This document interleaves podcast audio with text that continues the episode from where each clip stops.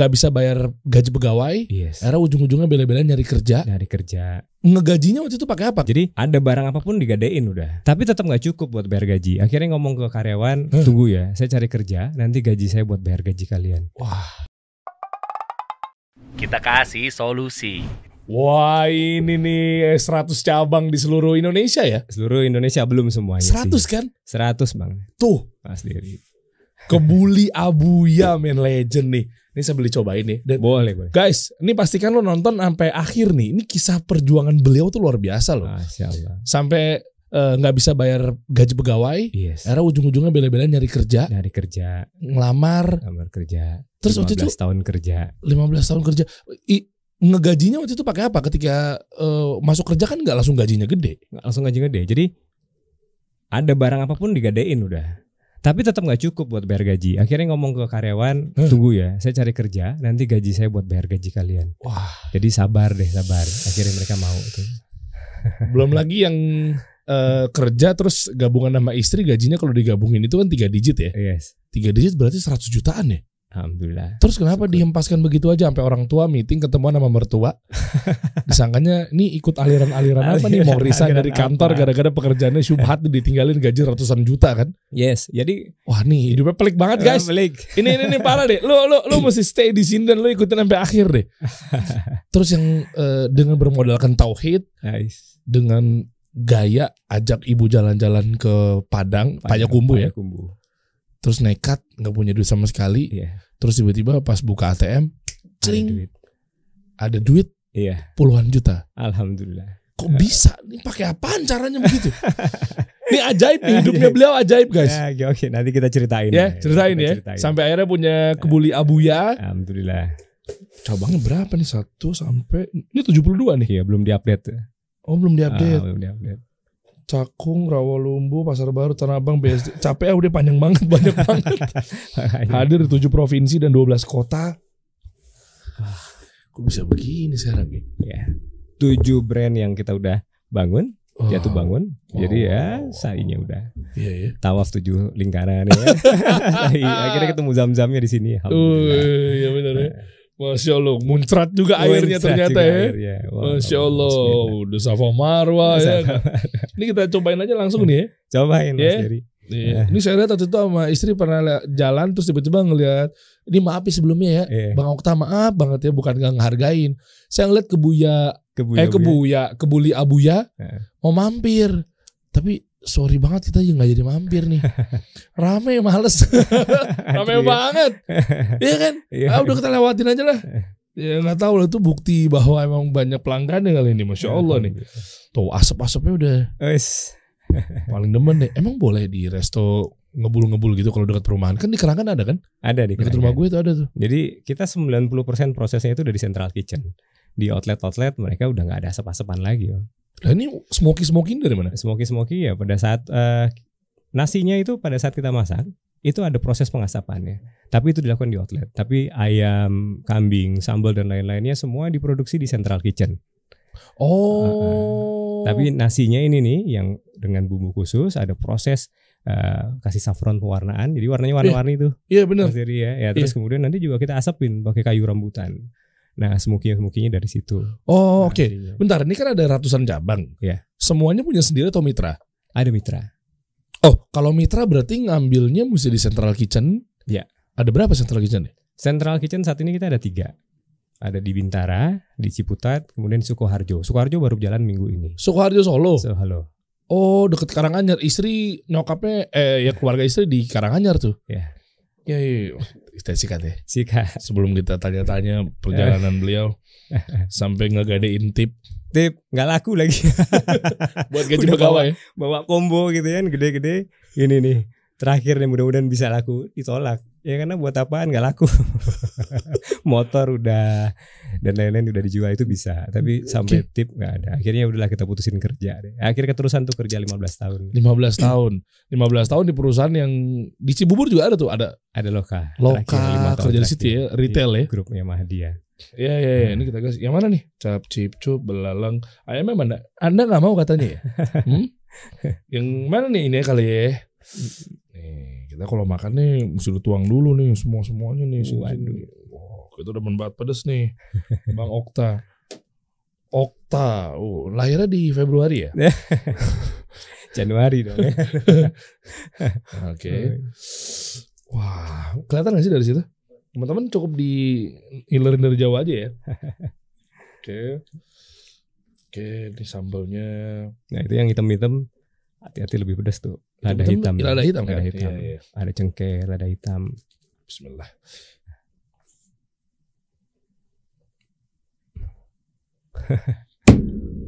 Masya Allah. Wah, gurihnya. Biasanya kalau restoran-restoran kebuli yang di Arab-Arab gitu, dia nggak berani segurih ini. Plain ya. Plain bener. Kan Indonesia kaya rempah mas. Mm-mm. Jadi di di sini kita ada ada kapulaga juga, Iya. ya kan? Ada cengkeh, ada lada hitam, ada lemon hitam. Jadi perpaduan antara Timur Tengah dan Nusantara Nah. hasilnya itu yang bisa. Jujur ya, maksudnya kalau kita ke Arab nih, Iya. di sana ada restoran onta kan, Iya. eh Hashi Basha atau apa gitu namanya. Em, tanpa mengurangi rasa hormat gitu ya, untungnya brand luar kan, kita kan Iya. lokal gitu, ya. jadi kita bahas aja di sini kita kita evaluasi lah.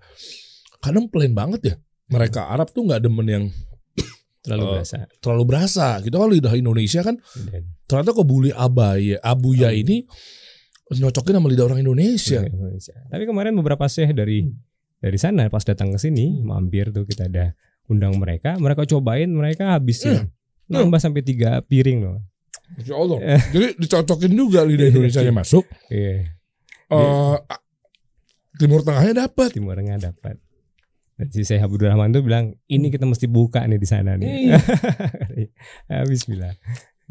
Saya bilang, waduh ini kita bertempur di eh, tempatnya sendiri dong ya kan. Iya. Timur Tengah masuk ke sana, ibaratnya jualan makanan di rumah makan Padang ya kan di Padang rumah makan Padang. Dan mau buka di sana. Oh bukan insya Allah, Bismillah lah. Tapi lagi on proses karena Di mana? proses izinnya juga nggak gampang kan di Mekah Madinah. Oh dua-duanya. Ya, insya Allah. Wah masya Allah. Oh enak loh. Ntar lu ya, saya nikmatin dulu sebentar ya. Cabenya juga ngeri loh ini. Tuh, ini langsung satu ungkep cabenya nih. Dan pedasnya tuh nggak yang nyelekit tapi eh, ganggu gitu. Ada tetap ada rasa juga ya. Hmm. Ini satu loyang bisa habis sendiri nih sama orang sana tuh mas. Maaf ya, saya coba. Hmm. Satu lagi tanggung antung, satu lagi, satu lagi. Satu lagi bentar. Wah ngeri ngeri. Eh, Asapnya berasa. Oh, menarik gitu ya. Hmm. Hmm. Ayamnya, nasinya basmati aman. Mas Hati aman. Gulanya rendah. Gulanya rendah, Hmm. seratnya tinggi. Iya benar. Oh. Cuma nggak dimakan satu loyang iya juga. setiap sekali makan juga sih kayaknya ya. Hmm. Hmm. Yuk, kita mulai ya. Siap. Satu itu nggak? Hmm. Satu lagi deh, satu lagi. Satu lagi deh. Wah, parah banget. Parah banget, bos. Parah bos, bos. Sambal lagi bos. Hmm. Tadi gua habis makan ini loh bang. Di bawah, ramen. Ramen. Iya, di bawah. Sugakia. Sugikaya apa? Sugakia kan? Apa Jumatan tuh sebelah kokas tuh masjidnya. Masih ada space dong ya. Hmm. Nggak tumben biasanya ramen udah kena yang lemak-lemak kita nggak nampung. Tapi kalau udah kena begini mau diisi kayak gimana pun tetap enjoy nih lambung nih. Waduh. Masya Allah nih, Masya Allah. Soalnya kan kalau biasanya kalau udah nggak ada space habis makan kalau rasanya soso ya ya nggak nampung. Iya. Mesti lapar banget kan. Hmm. Sambalnya apa sih? Sambalnya ini benar-benar nggak ada campuran tomat. Jadi benar-benar sambal sambal asli cabai. Hmm. Ada cabai rawit merah Hmm. campur sama cabai yang panjang gitu.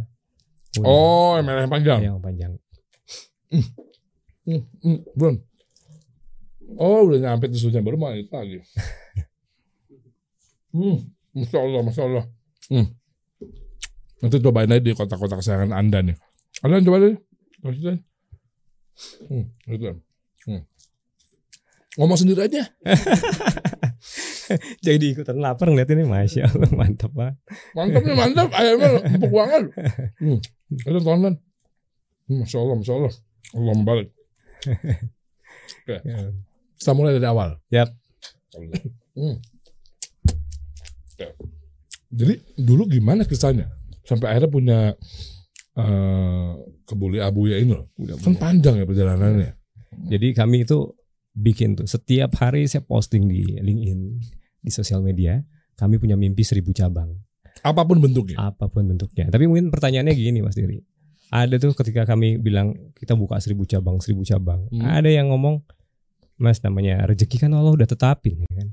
Lu mau buka satu cabang, seribu cabang, tetap aja rezeki lu segitu-gitu aja. Gitu loh. Nah ini nih yang yang butuh diklarifikasi nih sama teman-teman di sana tuh.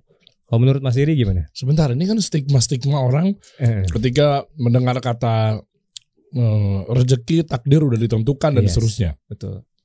Anda nggak usah kerja, tidur aja main Mobile Legend. Tiba-tiba Iya, kaya kok. Enggak. turun. Kan udah ditetapin. Jadi kan orang bilang Nah, rezeki lu tuh nggak akan nggak akan habis sebelum lu mati gitu ya. itu. Jadi jadi banyak tuh akhirnya teman-teman yang ya ketika ditanyain lah salesnya kok kayak gini pak rezekinya memang udah segitu atau teman-teman ayo dong lu usaha mulai dong ikhtiar dia bilang ya kita nggak perlu ngoyo lah rezeki kan Allah udah tetapin Waduh. justru ini nih yang kita butuh butuh dudukin ini Mas Diri Jadi gini, Diri gimana Iya. Jadi gini bang, ini eh, kita bukan berbicara dalil itu bang porsinya Iya. Urstad ya. iya Tapi yang kita fahamin belajar dan seterusnya mungkin juga gue punya salah. Artinya em, menyikapi stigma-stigma seperti ini banyak orang mungkin nggak paham ya Iya. terkait eh, bagaimana cara menyikapi eh, tadi misalnya takdir rezeki dan seterusnya gitu ya. Mm-mm. Eh, yang gue pahamin tuh kan ada yang takdir memang udah ditetapkan, ada Iya. yang memang harus diikhtiarkan dan Betul. seterusnya gitu loh. betul Nah mereka mereka ini nih gimana ya sumbunya pendek gitu loh pemikirannya mindsetnya tuh cetek mohon maaf ya soalnya kalau mindsetnya kayak begitu i- gimana Allah tidak akan merubah suatu kaum sebelum kaum itu Nah. berubah sendiri betul itu salah satu poin. yang kedua Allah sebagaimana prasangka hambanya nah betul ketika kita ngomong ah sepi pak udahlah biar aja pak rezeki udah diatur pak iya gara-gara hujan kali prasangkanya buruk mulu Ya. kapan lu kayaknya bos tong jadi itu juga yang kemarin eh, disampaikan ke teman-teman memang hmm. taruhlah kalau di lain kayak gitu misalnya memang rezeki kita nih nggak akan nambah nih Mas Diri Iya, iya. Hmm. tapi ada hadis yang bilang kan khairunas anfa'uhum linnas Hmm. sebaik-baiknya manusia adalah yang paling banyak manfaatnya untuk orang lain gitu kan Hmm, hmm. kita bilang nih memang rezeki lu segitu-gitu aja udah saya mau buka satu cabang seribu cabang memang segitu-gitu aja Hmm. tapi kan ada manfaat nih kalau saya buka gampangnya gini deh gue bikin satu liter nasi kebuli dapetin 10 eh, porsi dagangin satu-satu sama orang dapetin 100 ribu per hari udah cukup ya kan? Iya. tapi manfaatnya itu kan cuma buat diri sendiri. Ya, ya kan? Buat diri sendiri. Tapi kalau anda kan misalnya buka satu cabang mungkin manfaatnya bisa untuk satu keluarga. Nah kenapa kita mimpi seribu cabang? Ya biar manfaatnya itu bisa seribu keluarga bisa membuka sepuluh ribu lapangan pekerjaan bisa memberikan seratus ribu nasi box gratis setiap hari karena memang ada hadisnya juga kan sebaik-baiknya hamba itu adalah yang paling banyak manfaatnya dan sebaik-baiknya juga manusia itu adalah yang memberikan makanan ke saudaraannya Hmm. Nah itu kita yang dari kenapa kita pilih eh, bisnis F&B. Ya, Hmm. kita sih berharap memang eh, manfaatnya untuk orang banyak itu bisa terbuka luas dan kita bisa memberikan makan gratis tuh. Mas. Masya Jadi Allah. jadi ya Bismillah. Makanya di selalu di hashtag kami bikin kami yang selalu bermimpi untuk membuka seribu cabang kebuli abuya, membuka sepuluh ribu lapangan pekerjaan dan memberikan seratus ribu nasi box gratis setiap harinya.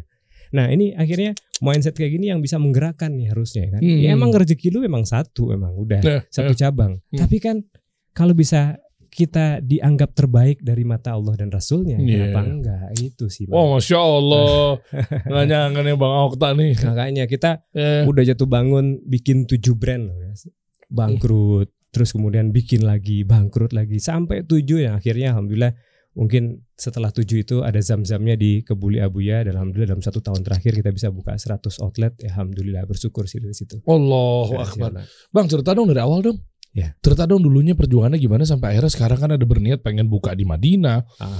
nah, Mekah, kan terus juga eh, bagi-bagi gratis dan seterusnya gitu kan. Artinya kan udah di tahap ini kan banyak proses yang dilaluin. Iya. Banyak juga netizen yang beranggapan bahwa eh, wah lumayan enak sekarang Iya. udah kayak begini. Iya. Ya kan wajar lu bisa bagi-bagi makanan lah. Gua boro-boro bagi-bagi buat gua aja ngepas. Ah, Yes. ya kan sa- yang tadi aja stigma kayak gitu aja lu udah berprasangka buruk sama Allah Benar. sebetulnya. Justru itu. Ya kan? Nah, makanya Iya. coba pengen lihat perjuangannya Ya. biar teman-teman yang merasa sendiri tuh oh dia ternyata berdarah-darah ya oh ternyata ikhtiarnya berkali-kali lipat ya gagal ini coba lagi gagal Betul. ini tambah ini lagi coba lagi ini dan seterusnya sampai akhirnya nggak ada nyerahnya gitu loh Yes. nah awalnya gimana bang dulu banget pertama Dulu kalinya apa banget itu- pegawai Ya, justru dulu waktu kuliah itu mulai usaha dulu. Laundry. Kita bikin laundry. oh laundry Jadi saya kuliah di IPB, musim hujan tuh bang, sering hujan ya kan. Eh, Jadi kalau mau mau nyuci spray Hah? selimut itu kan rada susah. Iya. Ada rumah di Bogor, terus ngomong nih, aduh nih kalau anda kan nyuci selimut repot nih. Akhirnya beli mesin cuci. Tapi ini kalau mesin cuci dipakai buat sendirian sayang juga. Hmm. Akhirnya mulai keliling dah tuh, cari laundry-laundry yang sekitaran, dapetin pamfletnya, kita bikin, ikutin. Udah semester 2 mulai bikin laundry. modalnya Modalnya itu dari orang tua. oh Minta orang tua, "Mat, nih satu setengah juta waktu itu beli beli mesin cuci." oke Iya kan? Eh, alhamdulillah sih orang tua memberikan kecukupan ya. Maksudnya ada rumah dan dikasih mobil juga waktu itu di Bogor. oke Tapi bukan berarti harus ya menikmatin duit orang tua gitu loh. Kita pikir ya memang mau sampai kapan sih orang tua hidup ya kan? Hmm. Akhirnya walaupun diberikan fasilitas yang kayak gitu, ya kita juga nggak mau ongkang-ongkang kaki. Hmm. Kita mikir nih, udah dari semester 2 cari duit sendiri deh. Ngomong untuk orang tua, nih kasih modal ya mas satu setengah juta, nih beli mesin cuci. Mudah-mudahan ke depannya nggak usah kasih uang jajan deh. Masya Gitu. Allah Jadi buat buat eh, bensin dan lain-lain itu insya Allah bisa lah dengan modal ini ada potensi nih ada problem di di Bogor sering hujan orang mau nyuci spray sama selimut itu susah kan orang motivator apa Eh. motivator motivator bilang gitu kan Eh. di mana ada problem di situ ada peluang Eh, iya, nah dulu betul. belum ngerti tuh Iya. cuman ngerasa memang mau cuci di mana ya udah akhirnya jalan terus kemudian hari kedua mulai bagi-bagi flyer dapat tuh 1600 eh, orderan apa taplak meja bang taplak meja taplak restoran meja dari eh, ini apa namanya kebun raya Bogor oh itu yang istananya. Istananya. Bukan? yang punya pemerintah kan? Iya betul. Kan di situ ada tempat anggrek-anggrek Ah, gitu kan taplak-taplak mejanya yang enggak ukurannya cuma 60 cm Iya. kali 60 cm itu ada Ah. 1600 tuh. 1600 pieces dapat orderan di hari Dapat kedua. orderan. Di hari Keren. kedua belum punya karyawan.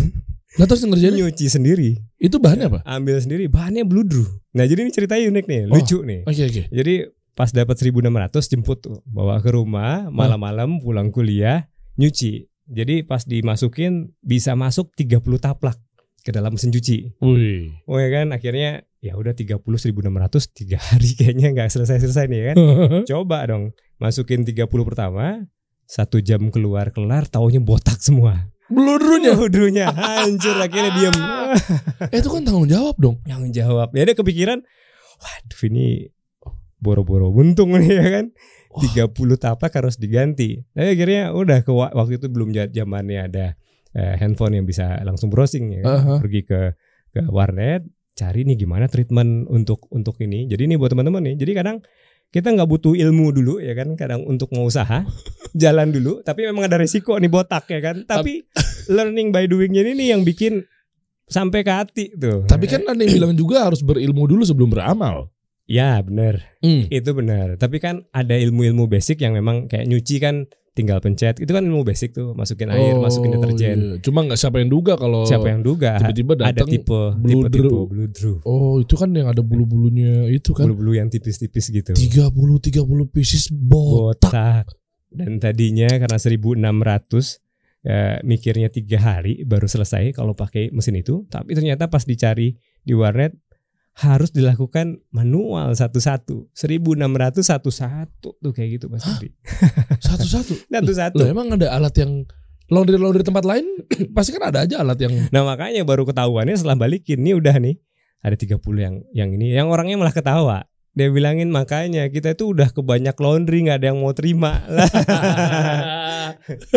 dia ambil sama dia, pede, Diambil, pede pede banget. yang yang yang gede-gede profesional aja nggak berani ngambil kita ambil ya kan. Waduh ya itulah cerita di awal. Ganti nggak ganti nggak? Alhamdulillah sih waktu itu dimaafkan ya cuma Wah. 30 dari 1600. Tapi itu udah mata udah begini-begini yang nganterin ya kan. iya timelinenya mundur tuh nyuci manual. Di manual sambil kuliah pula ya kan. Sabunnya daya lagi. ya, udah nggak ada ya sekarang ya. Dak dik duk der, daya. John Banting tuh. biar harapannya dapat itu tuh hadiah dulu ya kan Iya bener. ya, ya, ya, ya. Abis itu tuh kan bagus dong usahanya. alhamdulillah tuh sampai 8 cabang Wow. 8, 8 titik penjemputan jadi kita eh, nggak perlu bikin cabang sih sebenarnya. Ada Hmm. teman-teman yang di yang di kos-kosan kita bilang, "Eh lu punya berapa orang nih di sini?" Ya kan ada 40 orang, 40 kamar atau segala macam. Lu mau nggak sih jadi cabangnya kami nih? Ya gitu ke teman. Akhirnya nanti kita 10% dari revenue-nya buat lu deh. Wah, pada mau ya kan? Hmm. Uh, akhirnya dia coba ngumpulin, ngumpulin seming- eh, seminggu sekali atau dua kali seminggu kita jemput, jemput diantar. Oke. Tapi yang kebanyakan tuh eh, spray sama selimut gitu. Ya Hmm. akhirnya alhamdulillah jalan, punya tabungan, terus kemudian ngerasa punya duit nih, pas ke Bandung liatin ada serabi NH dulu ya kan. Oh, iya. Serabi imut Setia Budi. Setia Budi cuma Iya. dulu mikirnya cuan karena ada temen tuh di sana bilang eh bro itu Kang Iwan yang punya Serabi NH udah bawa BMW Oh. 5 juta tuh sehari omsetnya ya kan kepikiran oh 5 juta dia punya margin dua setengah juta 50% rata-rata di Hmm. F&B berarti sebulan 75 juta dong ya Iya, kan ya kan 75 juta berarti nggak sampai setahun udah bisa dapetin BMW wajar ya kan? Hmm, wah udah mikirnya kayak gitu dulu ya ngapain kerja nih kayak gini? Ya udahlah kita jualan serabi gitu kan. Modal dari? Dari laundry. Oh laundry yang 8 titik tadi. Iya. Yang nyuciin selimut tetangga. Eh selimut Ah. tetangga. Selimut anak-anak kosan. Anak-anak kosan tapi alhamdulillah kan tiga tahun jalan tuh laundry lulus eh, 2004 ya alhamdulillah sih masih eh, sampai target tiga setengah tahun bisa bisa wisuda juga walaupun jadi tukang cuci ya kan Masya Allah Tapi kan tukang cucinya bisnis sendiri Eh, laundry sendiri. tapi kalau orang tuh datang ke rumah itu udah bawa apuk tuh rumah udah Oh, banyak cucian Iya, di mana-mana. bener. jadi akhirnya apa namanya kita franchise lah. Serabi Inmut. Oh franchise itu franchise pertama tapi memang bayar 6 juta waktu itu kita belajar tuh bikin bikin serabinya bikin fla bikin Hmm. mayonnaise sampai semua menu yang ada di serabi NH itu kita bisa bikin tuh. Namanya harus Rabi Hai enggak bebas. Boleh pakai serabi Bandung boleh serabi NH tapi waktu itu kita bikin serabi menor.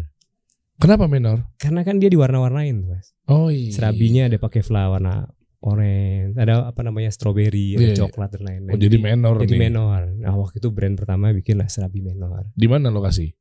Nah ini yang salah pertama tuh. Jadi udah bangun tuh tempat tiga lantai karena di Bogor itu tanahnya ke bawah. Di samping SMA 7 Bogor. Hmm. Tanahnya ke bawah, kita bangun tiga lantai, lantai atasnya yang pas di pinggir jalan. Iya kan?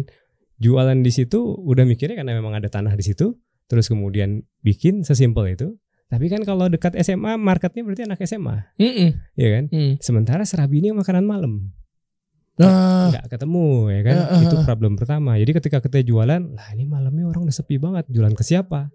Ya kan? Ah. terus kemudian akhirnya mulai sepi dah tuh.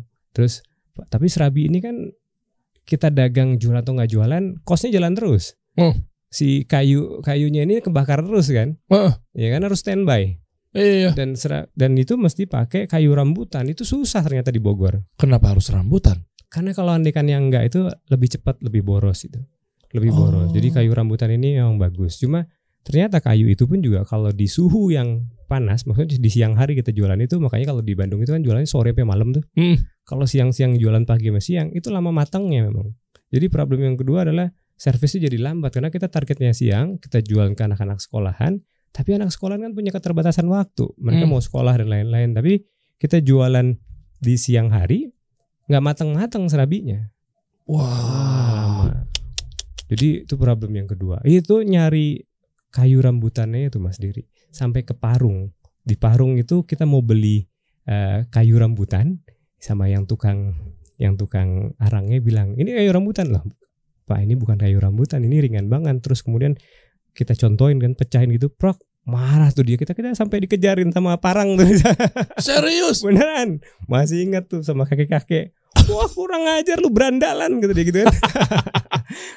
Wow. dagangan sampai begitunya tuh nyariin si arangnya itu. Aduh ini mikirnya ini bisnis ternyata nggak segampang itu. Yang kepikiran cuma Oh. BMW gitu ya kan. Tapi harus dipikirin tuh yang namanya market. Ya kalau ini Iya. kan targetnya malam ya kita jualan di siang hari siapa yang mau beli? Hmm. terus kalau secara operasionalnya nggak gampang untuk prosesnya di siang hari jadi nggak matang-matang tuh serabi. Mm-mm. yang ketiga ya juga ya kalau bahan bakunya susah untuk diambil ya cari ya pasti juga akan jalan nih bisnisnya. Hmm. Nah itu sih pelajaran pertama. Akhirnya di situ tuh kita habis sudah. Ya memang nggak ada duit, nggak ada duitnya kan, nggak ada jualannya. Sementara investment di situ udah gede. Karyawan ada 14 orang yang harus digaji. Kenapa langsung 14 sih bang? Karena gede tiga lantai. Enggak maksudnya maksud- langsung OPEX tuh sebanyak itu ya. Ah, dulu kan confident aja mikir ah di sana berapa orang sih di Bandung? Ada Ya 15 Allah. orang segampang itu. Dulu Oh. kan ya learning by doing kita Ya, ya, main ya. babat sono itu tadi kan harusnya berilmu dulu sebelum Beramal. beramal. Iya iya iya. iya. Kalau dulu kita kan ngerasa koboy ya udah. Kalau kebanyakan mikir mah nggak jalan-jalan nih bisnis. Eh, iya, plus iya minusnya ada benernya juga sih. Ya benernya kita jalan tapi ya memang bentrok sana sini ya. Eh, eh, ya kan akhirnya tuh buat gaji karyawan gak ada duit ya sebulan dua bulan tiga bulan kita nombok. Tapi bulan keempat itu kayaknya tabungan udah habis. Habis banyak kan di capex tuh. Heeh. pas ngebangun itu segala macam duit habis di sana. Ya buat operasional itu cuma tabungan paling cuma buat tiga bulan. Oke. ya setelah Oke. jalan tiga bulan buat bayar gaji kita jual motor.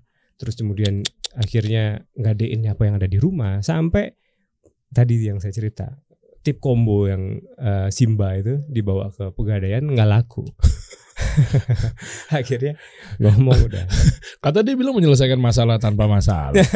taunya Simba juga nggak bisa Oh nggak bisa ya. Oh, jangan bawa masalah. Jangan-jangan. bawa masa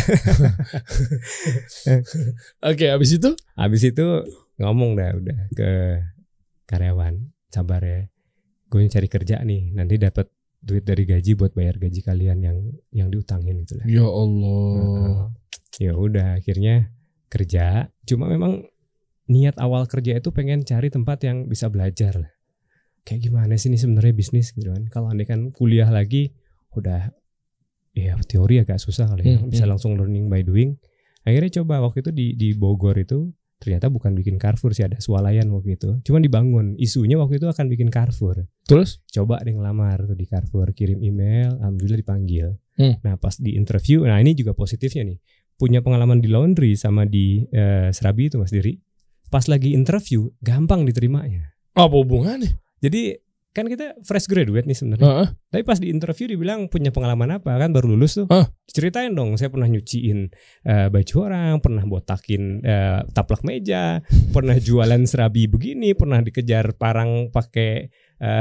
parang dari arang dan lain-lain dan itu sebenarnya sama eh, sama HRD itu menarik buat mereka ternyata Nah, kan di sisi apa? Bukan Jadi- itu jadi, jadi- kelemahan. jadi pengalaman kan oh Eh. jadi ya mungkin dia menganggap oh ini memang walaupun baru lulus tapi mentalnya udah teruji nih Oh, ngerti. Jadi Ah, udah ah. banyak makan asam garam, kehidupan, eh, Iya. problem. Iya bener bener bener. Ya, brainstorming. Kan kalau kita dapat problem, itu biasanya kita terlatih. Latih. Jadi insya Allah lebih pintar, insya Allah harus tahu nih ngindarnya ke mana, ya kan? Iya, Biasanya kan kayak gitu. benar benar Jadi banyak-banyak masalah sebetulnya banyak belajar di Ya, situ. belajar. Jadi setiap ada problem kan ujian lagi ya. Mungkin Hmm. itu yang menganggap akhirnya alhamdulillah tuh baru pertama kali interview akhirnya diterima tuh di Carrefour masuk ke program ATP namanya. Executive Training Program jadi kayak MT-nya begitu. Oh, Hmm. dan gaji kan nggak bisa langsung gede kan? Enggak enggak. Waktu itu di awal hanya 2,75 2 juta 750 Loh, bayar gaji pegawainya gimana? belum jadi ya nyicil dari sana ya kan dari dari dari gaji itu sendiri tapi memang nggak Hmm. langsung nggak langsung kebayar terus kemudian pas kerja di situ ternyata memang benar di Carrefour itu kalau andai kan nggak punya eh, pengalaman pahit sebelumnya banyak yang mental memang. Jadi kita dikasih Oh. job tryout kan suruh tiga hari dulu job tryout. Eh, masuk ke toko dicobain di sana ternyata berangkat kerja itu kan kalau di Carrefour FTTP itu mungkin teman-teman yang di Carrefour juga pernah berangkat pakai dasi kemeja putih rapi tapi nyampe nyampe di toko kita buka itu semua. Dasi kita buka kemeja kita buka kita pakai kaos dalam doang udah ngerapin gudang Loh, kenapa direpot-repotin pakai dasi dulu berangkat kalau ujung-ujungnya kutangan? ya justru itu jadi namanya sales manager jadi ATP itu untuk calon sales manager kan Hah. tapi di tempatnya itu ya benar-benar di di toko itu ya udah ya kita itu udah kayak udah kayak ya itu mereka-mereka yang kerja di di gudang-gudang yang ngerapin gudang barang datang ngerapin Semuanya? macam. ATP itu rata-rata kita 9 bulan itu begitu. Nggak bisa langsung milih. Gue yang di RTI, Nanti jadi kalau di di RTD sana gitu. 9 bulan itu tiga bulan pertama namanya on the job training, Mm. kelilingin dulu semua departemen, terus kemudian baru spesialisasi, masuk ke departemen yang mana yang kita mau, baru setelah itu kita ada ada panel discussion lulus atau nggak lulus gitu ya kan, Oh, baru iya. setelah itu ada penempatan. Oh Tiga oke. tahun tuh di outlet di Carrefour, jadi ada pernah di Carrefour eh, Duta Merlin waktu itu mereka lagi renovasi itu Oh. di Carrefour Dola Merlin bukan cuma 24 jam tuh kerja. Pernah 38 jam, 40 jam dan lain-lain tuh. Nggak tidur. nggak tidur. Jadi kalau aneh kan sekarang anak-anak sekarang ngomong wah 9 jam 10 jam kerja ini Anda lemah. Anda lemah. Wahai Gen Z, Anda lemah. Kita 36 jam 40 jam. Jadi di Carrefour Duta Merlin waktu baru masuk eh, masih spesialisasi waktu itu. Ah. Lagi renovasi Mas Eri. Jadi lantainya itu tadinya pakai cor-coran gitu kan. Ah. Mau dikeramikin. Jadi malamnya setelah tutup toko gondola tempat rak-rak itu harus dibongkar dan pindahin ke gudang. Ah. Dan terus kemudian itunya dikeramikin besok paginya. Jadi kita tutup toko, udah kita nggak pulang tuh. Kita bongkarin bongkarin gondola, pindahin tuh barang ke ke ini ke gudang biar itunya bisa dipasangin keramik. Besoknya bagian yang sudah selesai di keramik yang sudah kering kita angkat dari gudang display lagi ulang susun lagi gondolanya dan itu yang bikin kita kerja jadinya hampir enam bulan itu 24 jam 36 jam ya Oh. sampai infus kiri kanan di di opnam Oh iya, drop udah itu. dan itu sebulan sebelum satu tahun kita kan nggak dapat eh insuran maksudnya Iya. masuk pas lagi dirawat itu bayar sendiri juga gitu loh Oh iya. Sendiri jadi makanya tadinya mau kerja buat biar bayar nyicil gaji karyawan wah ini tempaan baru lagi nih jadi di kerjaan sampai kayak begitu Waduh, jadi waduh, waduh. retail-retail itu makanya sekarang kita juga banyak tim kami di Abuya itu yang dari retail karena kita tahu ah kalau udah pernah lulusan dari Carrefour retail kerja Tekbal nih. pasti strong lah insya Oh. Iya, tekbal nih, tahan bacok nih. Pasti kuat nih mentalnya nih. Ya kuat. Psikisnya udah kena tuh. Udah kena. Iya. Jadi mereka yang bisa lulus sampai di sana kerja di Kabuya mau udah ringan lah insya Allah. Ringan Gitu. gitu ya. Eh, gitu. Iya. Jadi setelah kerja tiga tahun di office, eh, kita mikir wah ini kayaknya ilmu di office juga udah alhamdulillah dari sales manager udah jadi division manager. Nah, ada promosi terus pindah ke head office tahun 2008 Wih, megang project eh, cost saving waktu itu. apa tuh? Eh, jadi ada ada sistem namanya Agentrix. Agentrix ini buat renegotiate by system. Jadi tender tender online gitu lah. Oh, Tapi memang kerjanya kita juga ngeliatin nih apa sih potensi-potensi yang bisa di saving di satu perusahaan di di Carrefour gitu ya. hmm. Jadi kayak misalnya contoh kami saving paling gede itu di eh, printing katalog. Hmm. Printing katalog Carrefour itu satu tahun bisa potensial savingnya sampai 17 miliar. Oke dong. Oke, Saving kan? saving. Jadi jadi satu tahun jadi cuma dua tahun tuh proyeknya. Satu tahun itu kita bisa saving sampai 48 m Wah, setahun. Tiga. Kalau nggak berhasil spending 48 oh enggak, sebaliknya, enggak gitu. Enggak, jadi gini. eh pertama kayak kami lihat nih apa sih expense yang paling gede di Carrefour? Pertama ternyata eh, printing katalog, kedua plastik shopping bag gitu kan. Akhirnya kita kita kita analisa nih, ini bisa di saving dari mananya? Oh, katalognya Carrefour itu terlalu lebar nih. Gedean, kita kurangin dikit. Kertasnya terlalu tebal nih, kita kurangin dikit. Ya efisiensi pelan-pelan ya. Kita renegosiate nih, selama ini kita pakai eh, satu vendor doang nggak nggak pernah di review, nggak pernah diganti-ganti dan itu pun juga supplier kecil gitu kan. Akhirnya kami invite yang pemain besar lah Gramedia, Dian Rakyat, beberapa yang paling gede kita Teriak dong tender, yang kecil-kecil teriak. dong. teriak. Oh itu sampai datengin tuh yang ownernya Glory Iya. Offset namanya itu Oh iya. didatengin Pak Okta kata dia gitu kan itu ibu udah nggak udah diem doang tuh ngeliatin ke jendela ini kalau andai kan Carrefour tenderin kita kalah itu karyawan kita semuanya pecat tuh pak Ya kata dia Allah. wah satu sisi kasihan kan Apa itu kardus plastik? ini yang eh, printing katalog Oh printing katalog apa pun itu bentuknya. ah, printing katalog jadi karyawannya mereka itu 10 tahun terakhir kerjanya untuk buat bagian percetakannya Carrefour Hmm, ya pokoknya kayak ha- harga lah, ah, eh, daftar eh, apa, produk baru. produk-produk dan lain-lain. Iya, itu kan semua itu kan printing kan, printing Heeh. semua kan. Nah, Iya. itu yang printing itu eh, v- value-nya tuh paling besar di Carrefour. Gemuk ya itu. ya. Gemuk, gede. Dan akhirnya kita tetap tenderin ya bilang ya Pak dalam satu sisi Bapak memang harus inovatif dong Pak. Maksudnya kalau Bapak merasa kalah dengan si Gramedia dan pemain besar karena mereka punya sistem atau punya mesin yang lebih canggih dan lain-lain, Bapak kan udah 10 tahun nih, duitnya gede loh ini gitu kan. Hmm. Ya kalau sekarang Bapak pun juga udah lulusan luar negeri dari Carrefour dan lain-lain, ini udah saatnya lah kita tender gitu kan. Hmm. Benar kita tender, yang menang artinya Gramedia waktu itu bisa saving sampai 17 miliar. Harganya justru- turun, Oh malah justru saving ya. saving. Kenapa bisa? Ini ini, materi loh guys. Ini Hmm. ini ilmunya bagus loh. ya terkait eh, cost efisiensi. Cost efficiency. Ini kalau buat teman-teman pengusaha harusnya di Nah. sini masih mantengin sampai detik ini nih. Betul. ya. Ya, eh, abis itu kita gali dengan kepribadiannya dia lebih dalam ya. Mm-mm. Masya Allah nih. Jadi artinya gini, cost efisiensi itu kan tricky banget, Iya, ya kan? Harus main puzzle, betul. ya kan? Ngambil ini, ngambil itu dan seterusnya. Kan pelan-pelan ya, vendor yang sebelumnya buat printing katalog itu kan budgetnya segini, Iya.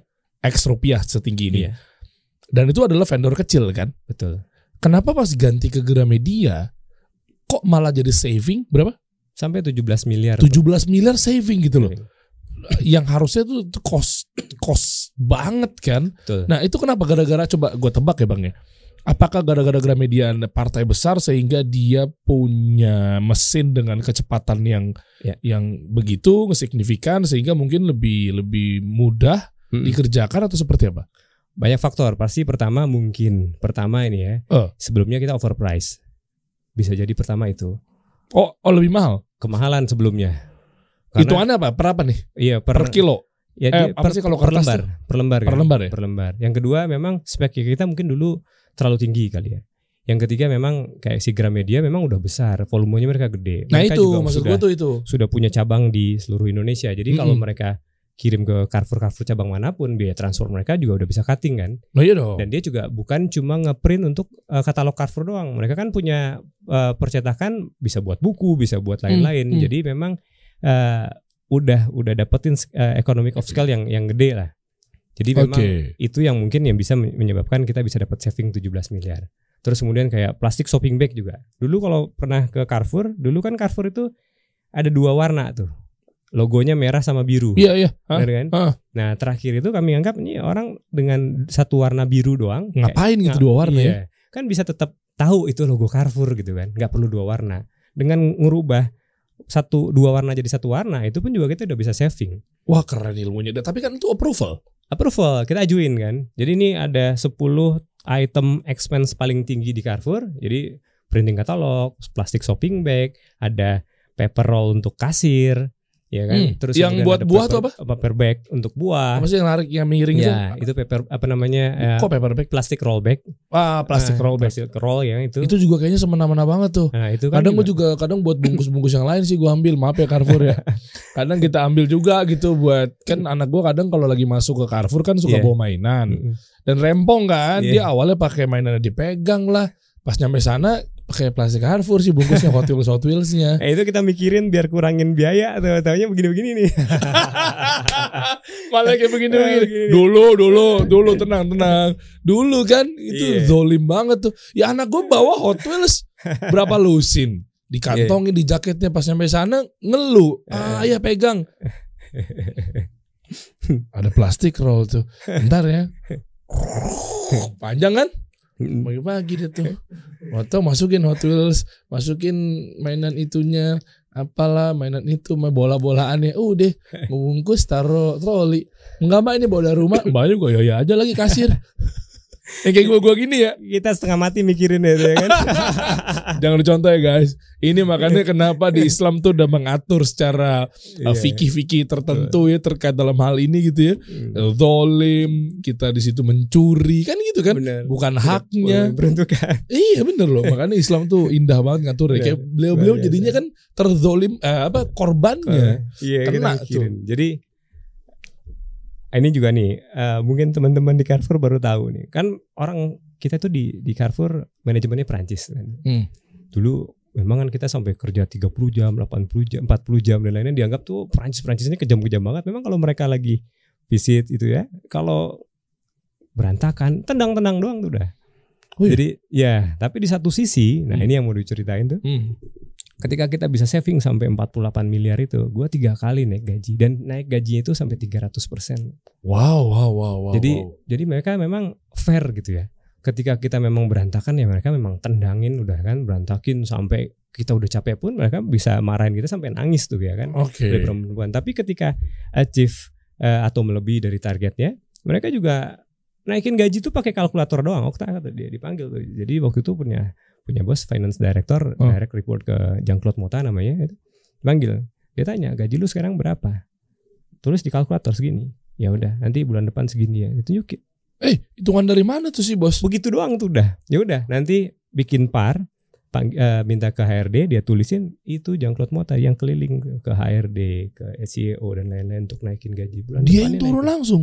Jadi naik gaji itu di Januari, di bulan April memang kenaikan gaji tahunan Hmm, hmm, rutin, hmm. kemudian Desember naikin lagi gaji.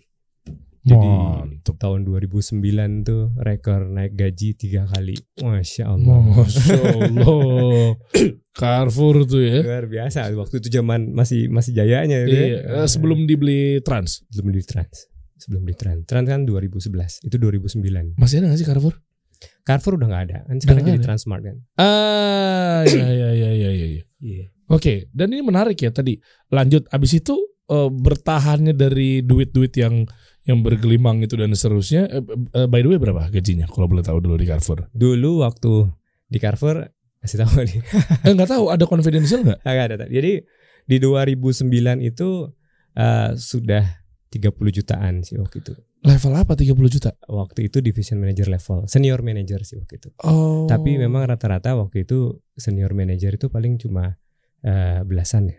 Eh kok bisa lu dua kali lipat bang? Ya alhamdulillah tuh karena memang ya bisa dapetin tiga kali naik gaji itu kan.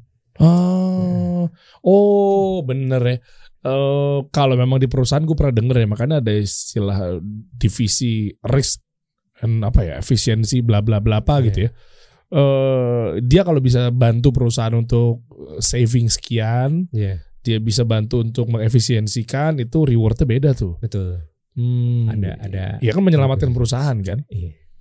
Jadi kemudian ya itulah sampai sampai 10 tahun, hampir 10 tahunan di Carrefour. Setelah dua tahun project cost savingnya selesai, pindah ke bagian procurement, terus sempat ke site development. Jadi expansion sampai terakhir tuh di bagian site analis. Site analis ini kita keliling tuh, jadi di ke eh, Malaysia, Singapura Hmm. untuk eh, ngeliatin lokasi-lokasi. Jadi kalau andikan Carrefour buka di lokasi itu, kira-kira bisa untung apa enggak gitu loh. Hmm. Jadi itu ada ada uh, division khusus namanya set analis. Uh, terakhir itu di Carrefour sebelum resign itu uh, di set analis itu. Jadi megangnya waktu itu di uh, untuk untuk Carrefour Indonesia, Carrefour Malaysia, Hmm. uh, kemudian Carrefour Thailand waktu itu tiga. Nah, Hmm. itu keliling. Itu kerjanya keliling mulu tuh, udah jalan-jalan, udah jalan-jalan yang dibayar sama perusahaan. Wah, enak bener hidupnya. enak tuh. Eh, Hotel bintang 5 enak. Saat Garuda enak banget itu kerjaan yang paling enak dah tuh. Tapi kan Hmm. sempat ngerasain bongkar gudang 48 Oh jam iya, kerja. Sabar Semuanya ya. proses ya kan. Kalau Iya. andai kan waktu itu keluar. Jadi waktu waktu kerja ini lucunya gini, waktu pas masuk itu ATP, itu teman-teman yang internal kan waktu itu yang untuk jadi manajer itu ada yang eksternal ada internal. Itu mereka tuh sampai taruhan. Ini Okta ya katanya. Kalau bisa lewat dua bulan aja kerja di Carrefour udah hebat banget deh karena memang waktu itu kerja memang masih sales manager tapi udah bawa mobil ya kan Eh, Mobil siapa? Orang tua ya? orang tua jadi waktu kuliah itu alhamdulillah kan orang tua Oh. ngasih mobil sama ada rumah ada Eh. mobil waktu itu masih masih Vios lah tapi Oke lah, Vios, Vios. itu ya ya lebih daripada gaji apa division manager pun belum dapat mobil kan di. Eh. baru store manager ya Val yang dapat jadi ini kayak anak mami nih ya kan gitu Oh, ngerti gue.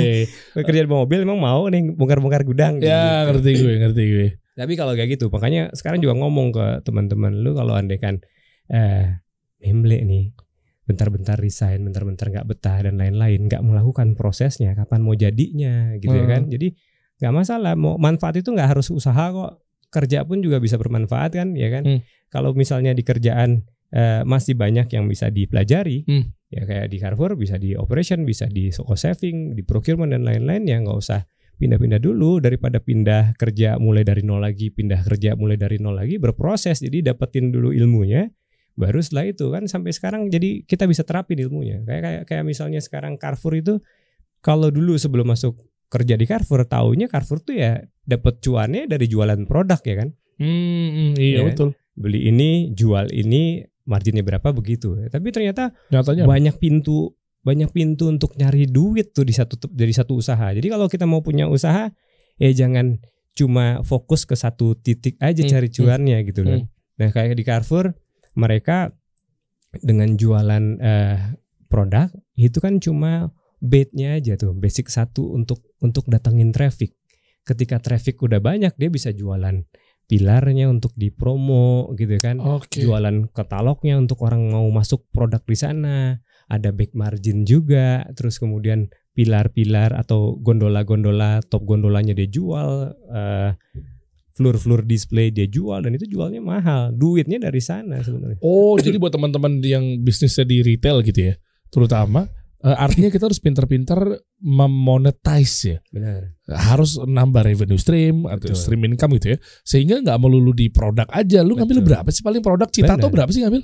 Ya Misalnya? kecil lah paling cuma 10% lah ya kan. Iya. Ya. Kadang malah kayak kita jualan susu bayi itu kan value-nya tinggi tuh. Heeh. Eh, ya Pediasure misalnya Uh. ratusan ribu, 300 ribu tapi margin cuma 5%. Hilang satu butuh 20 produk yang dijual untuk nutupin satu yang hilang ya kan. Itu Oke. kan banyak banget itunya. Nah, dari stream income yang banyak itu yang paling tinggi yang mana? Yang paling tinggi pasti dari eh, yang pertama itu mungkin kayaknya dari ini apa listing fee. Jadi kan ada ribuan produk yang di Carrefour kan. Setiap orang mau masukin jualan Carrefour bayar listing fee. Oh, bayarnya berapa sih? Ah itu beda-beda sih. Kalau produk yang mahal kayak eh, groceries itu lebih tinggi. Tapi yang fresh produk kayak buah, sayur dan lain-lain itu nggak terlalu besar. Tapi Oh, oke. detailnya eh, kurang paham. Tapi di situ banyak tuh duitnya. Terus kemudian kayak eh, gondola-gondola ada bagian depan. Mereka tuh bisa sewain itu ratusan juta. Eh, gondola yang mana sih? Gue lupa lagi. Gondola itu yang rak rak buat rak- pajangan produk. Oh, oh itu gondola itu sebetulnya. gondola namanya. Ya kan shelving shelving shelvingnya kan ada ada yang eye level. Ada yang level. Nah, eye level itu paling mahal tuh dijual. Hmm. Terus kemudian ada eh, yang paling depannya namanya top gondola. Hmm, Nah itu bagian top gondola itu kan untuk dikasih eh, Iya. promo-promo. bener. Nah itu juga mahal tuh. Si OC si OC itu yang dekat kasir. Heeh, Kan di depan kasir tuh ada pajangan-pajangan tuh. heeh. Nah itu juga di, dijual. Jadi mau display baterai lah, mau eh, permen-permen, coklat-coklat Iya, di iya, situ iya. itu duit. Nah, kenapa rata-rata. Kinder Joy sama baterai alkalin sama energizer ya? Ya karena di sana impulse kan produk orang yang mungkin nggak ada kepikiran mau ke Carrefour mau beli baterai gitu ya kan. Oh, strateginya itu. Iya, jadi, Jadi taruh di depan. depan. Lah kenapa Kinder Joy juga? Kinder Joy anak-anak bulat-bulat ya kan. Oh, oh Ah, iya. Dia jadi pas sampai kasir ya. Iya kasir kan ngantri, diplototin sama anak-anak nangis-nangis guling-guling ya kan. bulat-bulat. Di sana juga bulat itu kan Oh, iya. tanda. Iya, iya, iya, iya, iya. iya. Nah, Apa- itu kan kerja bisa dapatin knowledge lah Mas. yang kita bisa terapin nanti di bisnis. Jadi ya kalau Oh, nyambung ya? nyambung dong ya kan nanti Oh, kalau pas di kita Kebuli Abuya ini nyambung ya? Apa coba pengalaman apa yang nanti kita bahas ya? Iya. Lebih spesifikasinya di Kebuli Abuya ini teman-teman deh. Iya. Tapi maksudnya satu aja yang eh, benar-benar berkesan banget ketika pengalaman di Carrefour Iya. sehingga mungkin bundlingnya, mungkin strateginya A B C D yang memang kepake di Kebuli eh, Kebuli eh, Abuya. Jadi yang tadi multi streaming tadi income tadi ya kan. Eh. Karena kalau di Carrefour kan bukan cuma dari jualan ya. Nah, di Kebuli pun juga kita bisa bikin yang sama. Contoh? Jadi kayak Kebuli Abuya dengan trafficnya banyak, eh, rame outletnya, kita kan bisa eh, minta ke supplier untuk untuk support. Terus kemudian kayak kemarin Mayora, mereka bisa ngasih free ke kita untuk eh, showcase. Terus kemudian produk teh pucuk gitu kan, mereka kasih free. Loh, Terus kenapa dia juga- percaya? Nih, sorry dipotong ya. Iya, Dengan dia mempercayakan kan ada yang harus kita bawa dong. Iya, yang kita bawa kan memang kita jualan. Ini kita udah punya sekian outlet, kita ada traffic sekian, Oh, database. database. Oh, Yang ngerti. sekian. Kalau andai kan pajangan lo di di tempat kami bisa diliatin segitu banyak customer gitu kan ya itu kan berapa sih cost mereka yang harus sebenarnya untuk ngiklan ini Iya. kan cuma ngasih kita free good misalnya dan free Oke. good itu kan kita bisa kasih untuk ke customer nantinya Mhm. jadi kita bikin promo tanpa ada keluarin budget promo jadi misalnya beli nasi kebuli ayam 15.000 gratis teh pucuk gitu kan kan Wih. secara hitung-hitungan kan nggak masuk ya kan Iya. tapi kalau teh pucuknya gratis kita dapetin dari Mayora ya kan masuk gitu loh itu kan nambahin Hmm. Keren juga ya. ya begitu gitulah Terus strategi-strategi buat datengin traffic apa lagi ya? Biasanya kan kalau di Carrefour atau di retail itu, ya. kenapa sih setiap weekend tuh harga jadi promo ya? iya karena memang ketika orang eh, mengambil keputusan untuk pergi belanja pasti ada satu faktor X nya gitu kan Oke, Sabtu kayak Minggu biasanya. Sabtu Minggu misalnya yang selalu dikeluarin kan biasanya minyak goreng atau susu bayi atau diapers dan lain-lain which is itu kan kebutuhan bulanan yang memang rutin Heeh. ketika ngeliatin koran wah ini minyak goreng lagi murah banget nih di sana. Akhirnya datang ke Carrefour, tapi akhirnya kan mereka belanja yang lainnya juga, yang akhirnya belanja bulanan yang lain. Jadi Oke. terjadi traffic. Oh, koran misalnya apa? Kompas. Kompas. Kan biasanya kan rata-rata kan promo di situ kan mereka kan. Betul. Jadi terus ada tanda panah ke bawah sama tanda panah ke atas gitu ya. Yes. Rata-rata kan tanda panah ke bawah semua tuh. Karena harga lagi turun Lagi semua turun, gitu. Lagi turun ya gitu. ya. Oke, itu mungkin masih masih wajar ya. Ya. Eh, tapi mungkin dengan behaviornya Sabtu Minggu dan hari libur keluarga Mm-mm. disikat di situ doang. Ya. Nah, terus di Kebuli Abuya juga gitu. Kita pakai promo makan di tempat yang 15.000 ribu itu Ah, tahu, tahu, jam 15 tempat. Jadi ketika kita ngasih promo kenapa makan di tempatnya 15.000 ribu dan take away-nya 20.000 ribu gitu. nah, kan itu ada kenapa tuh? Kok kan. beda tuh? Apa ini cost dari box enggak? Sebenarnya memang strategi kita untuk dapetin social validation-nya tadi. Ketika outletnya rame, terus kemudian orang yang tadinya bingung mau makan apa, ah itu rame tuh. Atau sebaliknya ketika mau pergi makan tempat outletnya sepi nggak jadi datang gitu kan. Jadi Oke. itu validation yang dibutuhin sama customer kadang-kadang kan. Keren keren namanya keren. Social validation. keren gue suka nih. Aduh. Iya kan jadi Iya, kan iya. rata-rata tuh apa keluarga gue apalagi bini gue tuh. Iya. Kalau ngeliat tempat agak sepi langsung justifikasi tuh. Iya. Kayaknya nggak enak deh ya. Ah. Kenapa? Sepi. Iya benar. Iya kan? Tapi Betul. ketika motor pada ngantri, Heeh. jaket-jaket hijau pada ngantri dan Betul. seterusnya. Oh, tervalidasi, valid nih berarti Valid. nih. Tapi kita nggak bikin. eh, ada beberapa teman-teman di kuliner yang memang pas opening biar kelihatan rame, mereka bayar kan ngasih orang untuk ngantri. Kita nggak nggak kayak gitu. Ini memang eh, real memang customer yang datang dan memang kita bikin strategi di di outlet itu ada yang Hmm. tempat lesehan sama yang ini eh, tempat duduk biasa. Itu Ah. juga strategi. Kenapa lesehan? Karena di lesehan itu kan relatif orang akan mengendap, ya Hmm. kan? Jadi mereka makan di sana, kita memang siapin buat orang mengendapnya itu. Oh, jadi mereka agak mager-mager gitu gitu. Iya, makanya nyender-nyender sama keluarga ngomong dan lain-lain ya biar tadi pas mereka makan di tempat, mereka juga nggak cepet-cepet pulang. Tapi ada satu eh, bagian yang memang kita bikin mereka rotate. Jadi tempat duduk yang dibikin nggak empuk, yang bikin panas, maksudnya kayu gitu ya. Heeh. Mereka kalau duduk lebih dari 15 menit tuh udah nggak nyaman gitu kan Hmm. nggak ada senderan dan lain-lain. Nah itu yang tempat yang muter. Jadi satu tempat yang mengendap, satu tempat yang muter. Jadi begitulah. Ada teknik FNB-nya Ini, ternyata nih Teku. Wisnu. Saya pikir Teku Wisnu mukanya mirip. ya. Oh, ya iya bener ya. Ternyata ada strategi-strategi itu. Akhirnya Iya. ya udah mau nggak mau dia silih berganti. Betul. Yang lesehan malah terlihat, uh restoran ini jadi rame nih gitu ya. benar, benar. Oh iya, iya. harga dine in lebih murah, Yes, ya kan ketimbang dia take away. betul. Beda lima ribu lumayan ya udah deh, mendingan gua stay di sini aja. Iya. Kalau full gimana? Kalau full ya memang akhirnya mereka take away kan. Oh dapat Nggak juga apa-apa, tuh cuan tuh. cuannya. Tapi kalau mereka makan di tempat kan kita bisa jual minuman. Kita bisa jual martabak Mesirnya kita, Oh, cross selling Cross dia selling. sekalian kena semuanya. Iya. Nah. Kalau traffic rame kan kita ada dokumentasi yang bisa dijual ke supplier juga.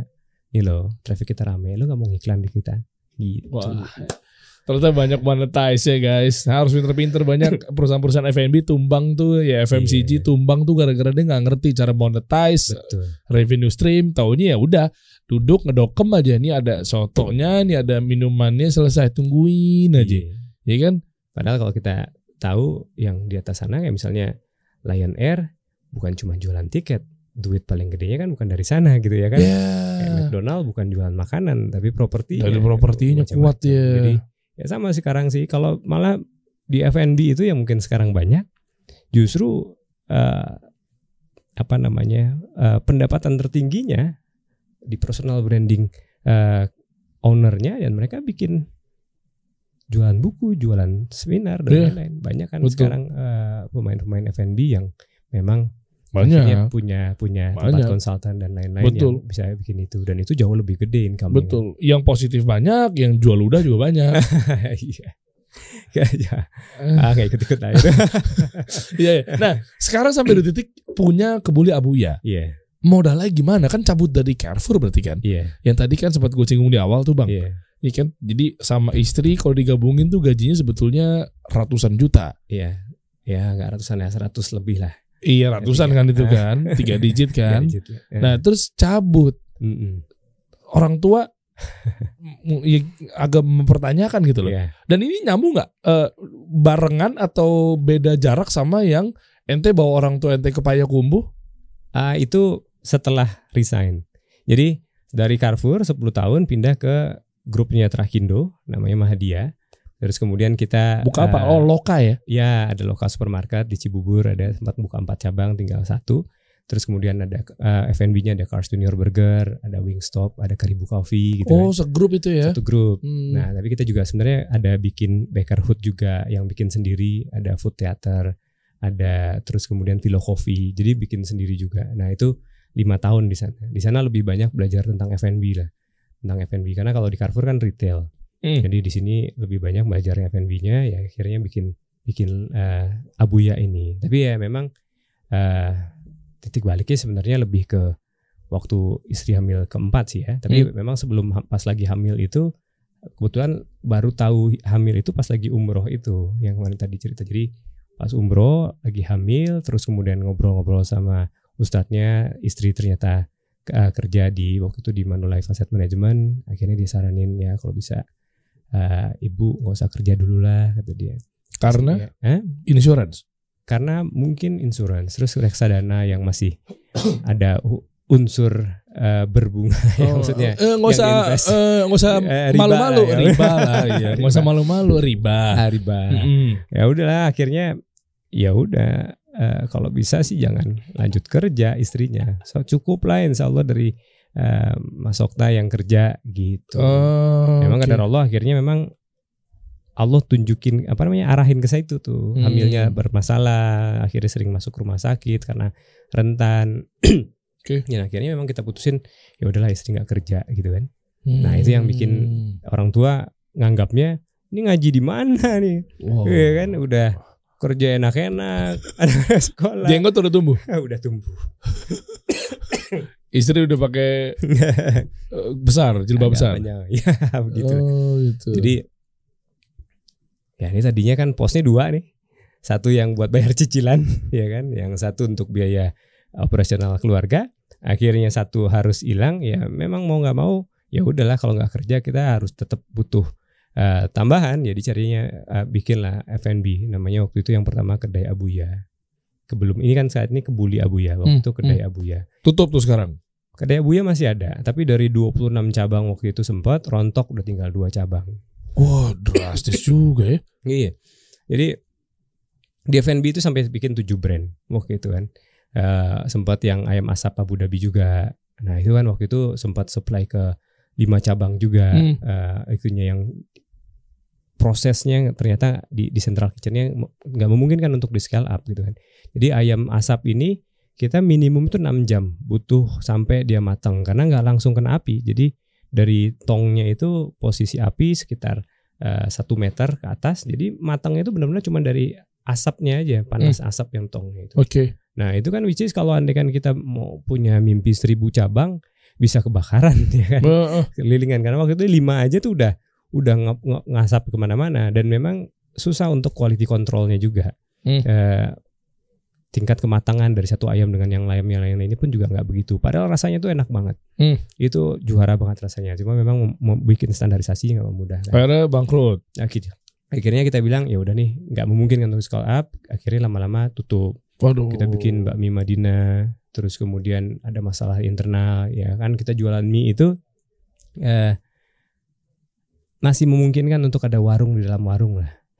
Oh maaf nih oknum pegawai bermain. Ya jadi dia em, bermain bahan baku.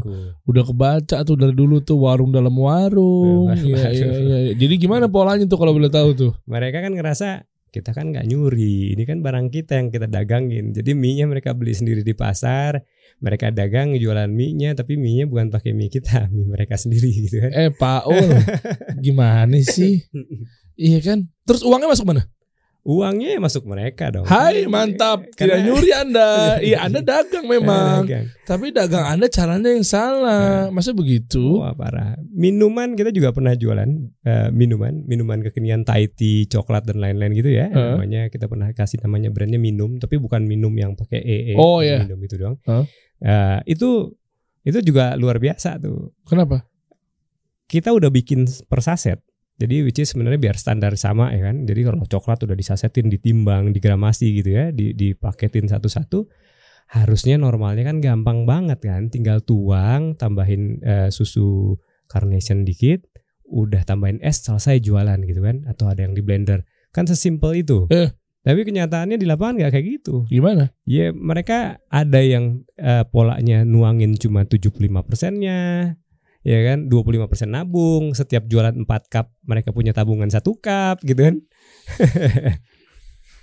ada yang kita beli aqua galon eh, mereka reimburse-nya aqua galon tapi ternyata dia belinya pakai isi ulang kayak gitu gitulah masih macam-macam Ah, giliran dapat kerjaan ngemis-ngemis. Ah, nggak gitu. dikasih eh, giliran dikasih kerjaan begitu pas dipecat bingung. Nggak dapat kerjaan nganggur lagi. Tolong tolong pak tolong pak tolong pak. Ah, anda gimana sih? Udah pulang kampung nggak balik-balik. Ya kan? Udah nikmatin pas begitu duitnya habis. Pak boleh nggak pas saya kerja lagi tempat bapak? Gitu aja Nah, polanya gitu tuh. aja udah. iya. Nah justru dari situ dari tujuh brand itu kita belajar. Ini kebuli abuya sepertinya puzzle-nya sudah komplit. Jadi kayak tadi ayam asap yang prosesnya susah, ini dengan oven yang bisa sekaligus puluhan atau ratusan ekor sekaligus jalan, itu kan prosesnya simple dengan Hmm. standar yang bisa lebih aman gitu kan. Terus kemudian nggak ada warung di dalam warung, sempit lah kecil lah kemungkinannya. Karena kayak kita kan sekarang di di kebuli abuya jualin pakai basmati. Basmati kalau mereka karyawan membeli ketengan tempat jualnya pun juga nggak banyak dan Hmm. walaupun dapat harganya mahal. Dulu waktu kita jual ayam goreng, ayam eh, geprek dan lain-lain masih memungkinkan mereka bawa ayam ungkep sendiri dari rumah untuk jualan. Tapi kalau sekarang di kebuli di kebuli abuya kita pakai ayam panggang. Nah itu kan ayam panggang yang potong empat dan kemudian butuh alat lah, butuh oven kan mereka. Hmm. Bumbunya pun juga spesifik. Jadi mereka kalau mau bawa itu dari rumah nyampe rasa sendiri agak repot tuh. Kalau ayam ungkep kan gampang. Ah, Mas. sial dikejebak ah.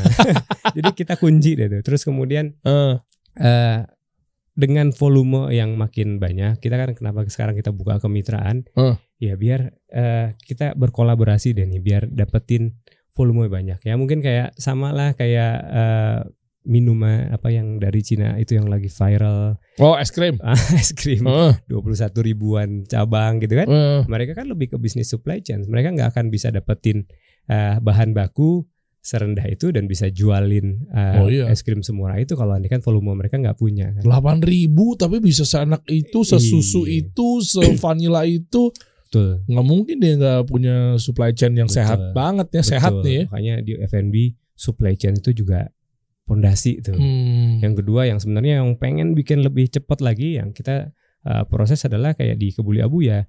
Kalau di sana mereka mungkin sudah ada unsur food teknologi kali ya. Hmm. Jadi kayak ada serbuk dan nggak tahu ya bahannya apa, tapi dengan yang bukan susu tapi rasanya udah benar-benar kayak susu gitu kan. bisa Sam- emang Ya kayak kita misalnya minum white coffee lah misalnya. Oh. White coffee itu kan bukan dari kopi ya kan.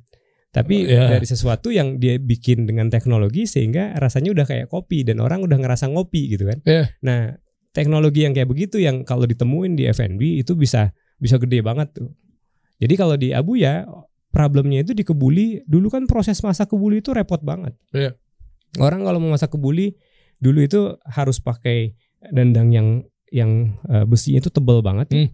Terus kemudian mereka setengah jam sebelum matang itu harus dimatiin apinya, harus ditungguin banget nasinya dan lain-lain. Prosesnya juga panjang.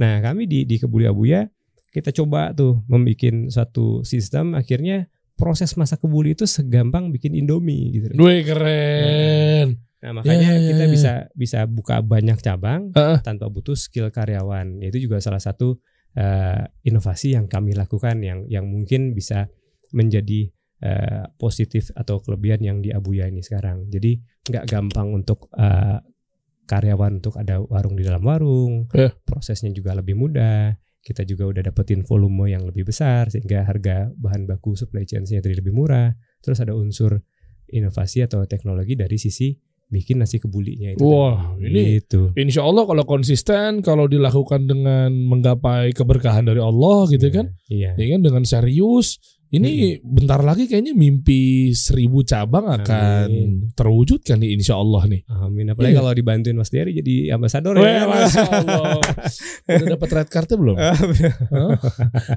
Dia Mas. bisa ngobrol sama manajer saya Siap. Saya murah lah nanti bisa diatur ya Siap. Saham kosong bisa juga Oh, mantap. ya, ya. Nah terus sekarang gimana untuk dari revenue Iya, Aman deh. Abu ya. Alhamdulillah, alhamdulillah. Alhamdulillah. Per bulan berapa kalau boleh tahu? Nah, ini yang rada sensitif untuk dibahas ya kan. Oh gitu, nggak usah dibahas ya. Heeh, udah Iya. tembus berapa miliar? Hmm? ya lumayan lah. Mau buka cabang katanya di Alhamdulillah, Saudi ya? Bersyukur lah, bersyukur Di Saudi mau buka cabang ya ntar? Iya, Habis. Ramadan. Insya Allah di lagi proses. Wih, masya Allah. Wah, Di jangan- kota Taif aja, Taif, oh iya Taif. dingin ya situ ya. Oh, di Taif tuh tempat saya Ketemu nggak main. ya topi itu? Kok tahu sih? Kok tahu? Kok tahu? Ya, lu tau gak? Ini baru pertama kali gue bukan di sini. Gue kemarin ke Taif main tobogan tuh yang Iya. mobil itu trek gitu kan. Ya teman-teman ngikutin lah pasti lah ya insya Allah Kan topi hilang kan Terbang. Kan Kita balik lagi tuh Antar ada videonya hari ini Iya. Malam ini akan gue posting tuh Yang Oh, iya. part 2 nya Terus udah ketemu topinya Temu ya. Nih, ini gue bocorin di sini nih ya. Pas ketemu, terus jadinya malah nggak keren lagi. Ya Hah. meskipun udah kodarullah ya. Iya. Ini pesan moral yang dia ambil adalah ketika kita mempertahankan sesuatu, kalau memang kata Allah eh, ridonya enggak ya enggak. Iya. Menurut kita baik, tapi menurut Allah enggak enggak. Nah. Gitu. Ya kan? Yes. Begitupun sebaliknya. Akhirnya udah dipakai, dapet, ya langsung gue bocorin di sini nih. Hmm. Baru Bang Okta doang nih gue bocorin nih. Nyampe set, besoknya dua hari lagi kalau nggak salah habis dari situ pulang Heeh. lewat Jeddah. Jadi berangkatnya dari Jeddah kita pulang ke Indonesia. Topi yang gue udah berusaha Cari cari keliling-keliling. keliling-keliling deket tepi jurang, gue ketemu, gue pakai, gue jalani set, taunya airnya harus tetap hilang dan nggak keren Ah. menurut gue. Ketinggalan di kabin bis. Iya, itulah takdir ya kan. kalau memang udah bukan rezekinya kan. Tuh. Makanya orang bilang kalau rezeki itu akan ngejar kita ya kan. Iya. Kalaupun kita nggak tahu rezeki kita di mana, rezeki kita tahu di mana. Betul. Nah ini juga nih yang yang eh, bisa jadi pelajaran di kita di Abuya dia. Maksudnya membangun nih bisnis. Ya tauhid tuh. Ya. Jadi yang Wah, tadi ini. saya cerita itu tadi ya kan, kita udah jatuh bangun, udah tujuh brand sampai bangkrut, terus kemudian yang tadi cerita eh, sempat minus tuh mau keluarga ini kayaknya tahun 2021 ya itu yang ibu satu tahun sebelum ibu meninggal Oke. Ah, kan 2021 pas lagi pandemi itu segala macam ini kayaknya kita harus pulang nih ke ke Padang gitu kan Hmm. pulang ke Padang ketemu sama orang tua kayaknya ini belum tentu bisa sahur bareng lagi sama keluarga gitu tapi lagi nggak ada duit itu Oh, oh, oh, ini Pandemi. belum belum ada. ini belum jalan ini kan eh, baru benar-benar kita buka itu kan di Maret Hmm. di Maret jadi ini baru-baru eh, mau Merintis. kita merintis lah si yang brand kebuli Abuya Ah, ini Boleh nih coba ceritain mundur dikit ya guys ya. Gitu. Jadi kan akhirnya kan pengen nyenengin ibu pulang ke Padang, Payakumbuh. Jadi ya ibu tinggalnya itu kan di Padang. Oke. Jadi ngajak jalan-jalan kalau di Padang itu kan jalan-jalannya ya ke Bukit Tinggi, Hmm. ke Payakumbuh gitu kan, Iya, iya, daerah sekitar. Jadi pengen ngajakin orang tua jalan-jalan lah di Ramadan nih. No hepeng nih ya. No hepeng. Oke tapi sebenarnya sebenarnya itu ada berharap ada hepeng yang masuk tapi belum masuk-masuk. Ya udahlah bismillah lah kita jalan. Jadi jangan jangan berharap eh, dulu deh. Jadi ja- terbang dulu bismillah niatnya karena pengen ketemu sama orang tua Ramadan eh, pertama di di ketemu sama orang tua, nyenengin orang tua, ngajak jalan-jalan sebelum Ramadan. Akhirnya tetap berangkat tuh, berangkat sama anak-anak komplit ya dan empat anak. Anak kan yang pertama kedua lagi di pesantren. Hmm. Ya kan di Nuraida di eh, Bogor. Oh, tahu tahu. Nah, Hmm. terus kemudian tiga empat kan masih kecil-kecil. Nah, kita berempat tuh pulang berenam ke Padang, ketemu sama ibu, bapak, udah jalan-jalan aja ke eh, Bukit Tinggi, Payakumbuh. Nah, waktu itu bilang tuh eh eh, ini kita ke Bukit Tinggi yuk.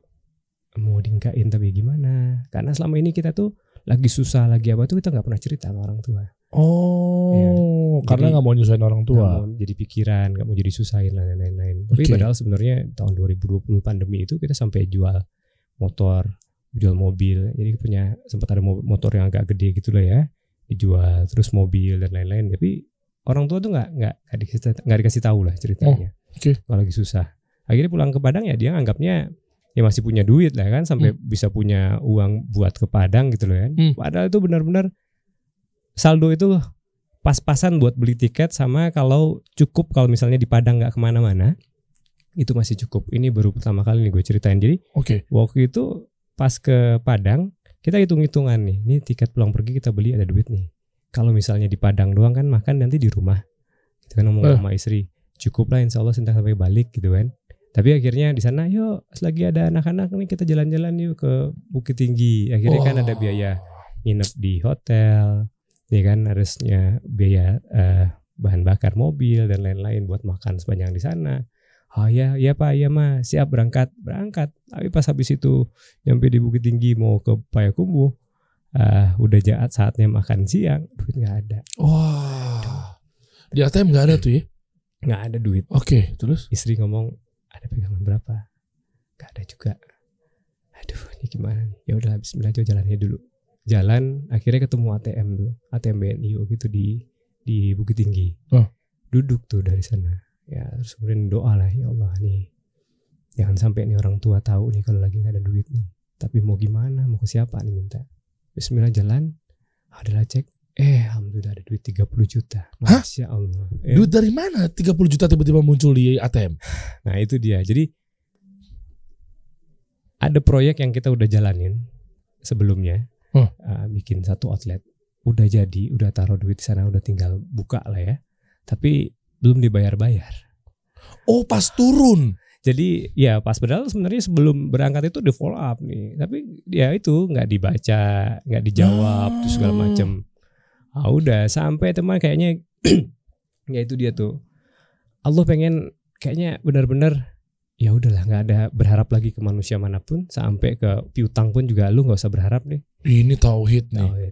Dan akhirnya mulailah di situ eh ya udah ya Allah ini cuman ke engkau doang nih aku minta nih. Cuman pengen nyenangin orang tua. Jangan sampai mereka tahu kita lagi nggak ada duit gitu loh kan. Hmm. Padahal sebenarnya kalau minta pun juga mereka pasti ada ada duitnya lah. Tapi jangan sampai lah nih ya Allah. Akhirnya alhamdulillah tuh turun tuh duitnya. Hah, akhirnya bisa 30 juta. Alhamdulillah. Udah lebih dari jalan-jalan ke Payakumbuh tuh. Jalan-jalan. Arif Muhammad udah buka belum tuh restoran Padang Payakumbuhnya? Belum bukan. belum buka ya. Iya iya iya iya. Ya. Nah. Masya Allah. Inilah nih ketika kita betul-betul bergantung pada Allah, pasrah karena Islam itu menyerah. Iya. Ya kan kita serahkan semuanya kepada Allah itu Islam itu kan menyerah. Ya. Nah sehingga Allah oh, oke ya prasangka baik sama Allah dan Sama. seterusnya kan dikit-dikit menggantungkannya kepada Allah. Nah. Allah mudahin langsung. Ya kan ketika kita bertakwa Iya. se- kepa- eh, sama Allah gitu dengan semaksimal Betul. mungkin kan Allah buka. Sebelumnya itu banyak kan ujian yang tadi Hmm. masalah karyawan, ada masalah eh, outlet tutup dan lain-lain. Iya. Itu kan dari tujuh brand itu banyak problem-problem yang muncul. Oke. Tapi mungkin belum sampai selevel titik di hati itu yang ya Allah udah nggak ada lagi di tempat minta nih cuman ke lu nih ya Allah cuman Hmm. ke Allah ya kan? Maksudnya cuman kepadamu ya Allah. Eh itu titik itu yang yang mungkin akhirnya Allah udah ngasih eh, kepercayaan. Akhirnya zam-zamnya tuh keluar di kebuli abuya Uh. Ah, itu biasanya makanya Masya Allah akhirnya stigma Padang Bengkok udah nggak ada lagi nih kayaknya. Kan dulu Iya. kan katanya begitu kenapa sih Padang Bengkok pelit gitu maksudnya? Jadi gimana sih itu maksudnya? Istilah Padang Bengkok Aldan juga Padang kan Padang Bengkok Padang Bengkok kan bercanda-bercanda dulu Iya. kalau di SD kan diceng-cengin tuh kenapa sih maksudnya jadi kalau apa namanya filosofi-filosofi lah ya. Eh. Kalau di Padang tuh kan mereka memang jangankan kalah, draw aja nggak mau gitu loh. kalau mau kalau orang Padang tuh bahasanya kalau tak kurang nak di luar, ya, nak, kalau taimpi nak di ateh. Nah, itu kan maksudnya Apa sih? filosofi itu. Jadi kalau kalau misalnya kita kekunci di kamar nih kekurung nih ya, maksudnya ya keku- kekurung itu maunya itu kita di luar posisinya. Jadi kan sebenarnya nggak nggak kekurung kan pintunya kekunci. oh egois Eh, jadi kalau aneh kan eh main impit-impitan tuh, Hmm. yang proses yang dibawa. Nah, tapi pengennya kalau main impit-impitan pengen yang selalu paling atas. Jadi oh di- Padang begitu tuh Nah, itu nggak kan- semua ya semua itu filosofi yang memang kayaknya nggak pernah mau kalah banget. Makanya dibilang bengkok itu ya itu. Kalau bengkok itu kan begini nih. Ah, Jadi kalau orang bilang juga kayak sabi alay gitu ya. Hah? Sabit tau kan? Sabit. Nah, ah. kalau sabit itu kan begini nih. ah. Jadi maunya itu kalau nyabit itu ya buat dia semua gitulah intinya. oh Tapi itu Enggak begitu sih sebenarnya. Enggak begitu semuanya ini cuma hanya sekedar stigma zaman dulunya Ya, aja. iya, iya, yang Oh, tapi teman saya rata-rata begitu. A- Apakah itu terwakili ke semua atau gimana ya? ya nggak Padang. Iya. Gila gue diserang sama orang Padang nih. Canda bercanda kan gue udah bilang stigma. Iya, Iya, tapi nggak semua orang Jakarta mungkin ada juga yang pelit apa segala macam. Oh jadi makanya dia udah bulat eh melengkungnya tuh Melengkung. serakah ke dia sendiri. Iya. Filosofinya ya. Filosofinya. Eh, katanya begitu Bengkok, mitosnya ya kan, bengkok. bengkok, plus dia Nah. juga maunya ah tadi ditindihin gua gak mau nih gua Mapping ke sini atas. nih. Iya. di dalam ruangan gua maunya ke sini nih Iya. oh gitu Ya, dan cewek-ceweknya juga gitu. Enggak, soalnya ce- cewek-ceweknya kan katanya kan juga dia ngebeli kita, nggak ngerti gue. Ah itu di Enggak ya? beberapa, beberapa daerah sih. Pariaman itu misalnya gini. Jadi kalau di Padang itu kan matrilineal. Oke. Dari keturunan ibu. Yang dapat suku itu di Padang kan perempuan. Oh, beda sama Batak. daerah sama Batak. Jadi eh, perempuan ini yang nanti akan tinggal di rumah. Kalau kita nikah itu kita tinggal di rumah perempuan. Oh. Gitu loh. Makanya jadi, perempuan yang ngebeli kita. jadi mereka beli karena kan ibaratnya nanti ketika setelah nikah ya anak laki-laki akan tinggal di rumah perempuan gitu loh. oh gitu. Gitu. Makanya Nah. dia yang beli kita, dia yang bayarin kita. Di Pariaman itu Oh. Eh, kalau andai kan ada yang anak laki-laki udah disekolahin sampai jadi dokter misalnya Ya, ya. atau jadi TNI atau dan lain-lain ya ya makin PNS dia makin gede tuh biayanya. Oh gitu. podcaster gede nggak podcaster? Hah? coba aja tes market Eh, eh gue lagi promo nih. Jual diri. Ya kan bisa juga kan dibeli sama akhwat-akhwat kan. iya, iya. Ada mau beli gue ya? Lagi promo nih, diskon. Gitu. Oke lah, nih coba kita cek ya ke Buli Abuya ada totalnya ratusan cabang. Iya, ini cabangnya di mana aja nih, Bang Bro? Nih lihatnya di mana sih? banyak kan di Bekasi Depok gitu Oh Bekasi doyan juga makan kebuli ya? Oh, iya. Iya, maksudnya masya Allah gitu. Oh, Oke, Bekasi. di Padang ada Padang ada dong. Padang ada ini kita baru mau buka bulan ini soal tanggal 12 itu yang di Padang yang paling gede ntar tuh ada 1100 meter Eh, kita buka di. Padang jadi konsepnya resto nanti ada ada ruangan VIP dan lain-lain kalau di sini kan kita rata-rata eh, kios atau Eh, atau ruko Ruko ya. nanti di Padang di sana karena kalau cuma jualan makanan di Padang orang Padang tuh jago masak jadi di rumah mereka makanan tuh udah enak-enak Hmm. Iya, iya. Nah, yang buat bikin mereka mau keluar cari makanan ya mesti ada tambahan-tambahan fasilitasnya. Hmm. Jadi ya tempat yang harus bisa buat ngumpul bareng keluarga, bareng teman. Jadi jadi kita siapin ada tempat main anak-anak. Oh iya, Nah, masya Allah gede seribu meter. Bangunnya berapa miliar tuh? Widih. nah itu ntar tanggal 12 kita buka. Oh iya, semoga Allah mudahin ya. Nah ini Iya. lokasi ya, lokasi ini maksud itu adalah semua cabang di sini kelihatan deh. Ah, belum ya coba dilihat. Mungkin Ya, yang coba aja. Ya, ntar lu cek-cek sendiri aja teman-teman ya. Coba ke bawah-bawah dong ada apa aja sih menu-menunya. Oh masya Allah. Ini yang di mana nih? Beli dua gratis satu. Nah, itu pas lagi opening. Ini tim sosmed ada ngerjain nih. Ada ada tapi ya butuh bantuan Hah? support. Iya bener kan. Maksudnya megang akun sendiri juga posting sendiri apa ada tim sosmed? ada tim sosmed. Ada ya tim sosmed tuh ya. Oh ini ada. Oh, udah oh, oke nih konsisten warnanya ya. Masya Allah. Oke lah buat teman-teman di sini eh, mungkin kalau lihat ada kebuli abu ya, saran saya dicobain aja. Kenapa? Karena tadi gue barusan udah cobain tuh Zen Ajib. Ajib. Masya Allah. Iya benar benar benar. Apalagi di situ 15.000 ribu Makan di tempat. makan di tempat. Iya. Dikenalnya begitu kan? Iya. Gojek-gojek tuh tahunya tuh 15.000 ribu makan di tempat. Iya. Dan udah dapetin pakai basmati itu kan. Ya, eh. Jadi kita kan eh, tagline-nya kebuli abuya lebih dari rasa. Ah. Jadi lebih dari rasa itu ya bukan cuma sekedar rasa enak. Jadi kita lebih hemat dan lebih sehat gitu kan. Jadi kebuli abuya lebih dari rasa. Jika ada yang lebih hemat dan lebih sehat, kenapa pilih yang lain? Wey. Mantap. Jika Iya. yang lebih mahal banyak gitu Lebih ya. mahal banyak. Eh. Kita kan juga sehat. Ada juga yang jualan bumbu-bumbu kebuli yang di online-online gitu. Itu Tahu. kan bukan rempah asli kan. Ya, kalau udah gitu. di packaging, di saset Iya. dan seterusnya Allah alam ya. Iya, tapi kan artinya kan ya mungkin ada bahan pengawetnya misal atau segala macamnya gitu ya. Hmm, Oke, coba atas lagi dong. Atas lagi langsung aja diklik aja tuh teman-teman ya. Nih, semua di fa- apa fasilitas online semua ada ya? Ada, ada. Di Gojek, GoFood. eh, GoFood ya maksudnya, GrabFood, GoFood, iya. GrabFood, Shopee Shopee. Food, Iya. TikTok Food ada gak sih? Nggak ada ya TikTok Belum Food? ada belum. Belum ada ya? Ah, ini dia nih. Masya Allah. Next berarti buka di mana aja? Padang. Kita Eh, mau Padang, Solo, Pekanbaru, oh, Bandung. Banyak mitra yang udah daftar Bandung. juga ya. Udah. Boleh nggak kalau teman-teman calon mitra nih yang pengen coba buka boleh. abu ya? Bisa caranya gimana? Jadi Informasi kemitraan itu ya? ada informasi kemitraan ya itu. Eh, Oke. Ada yang mau tambahin nggak, Bang Okta? Mungkin ada yang kurang.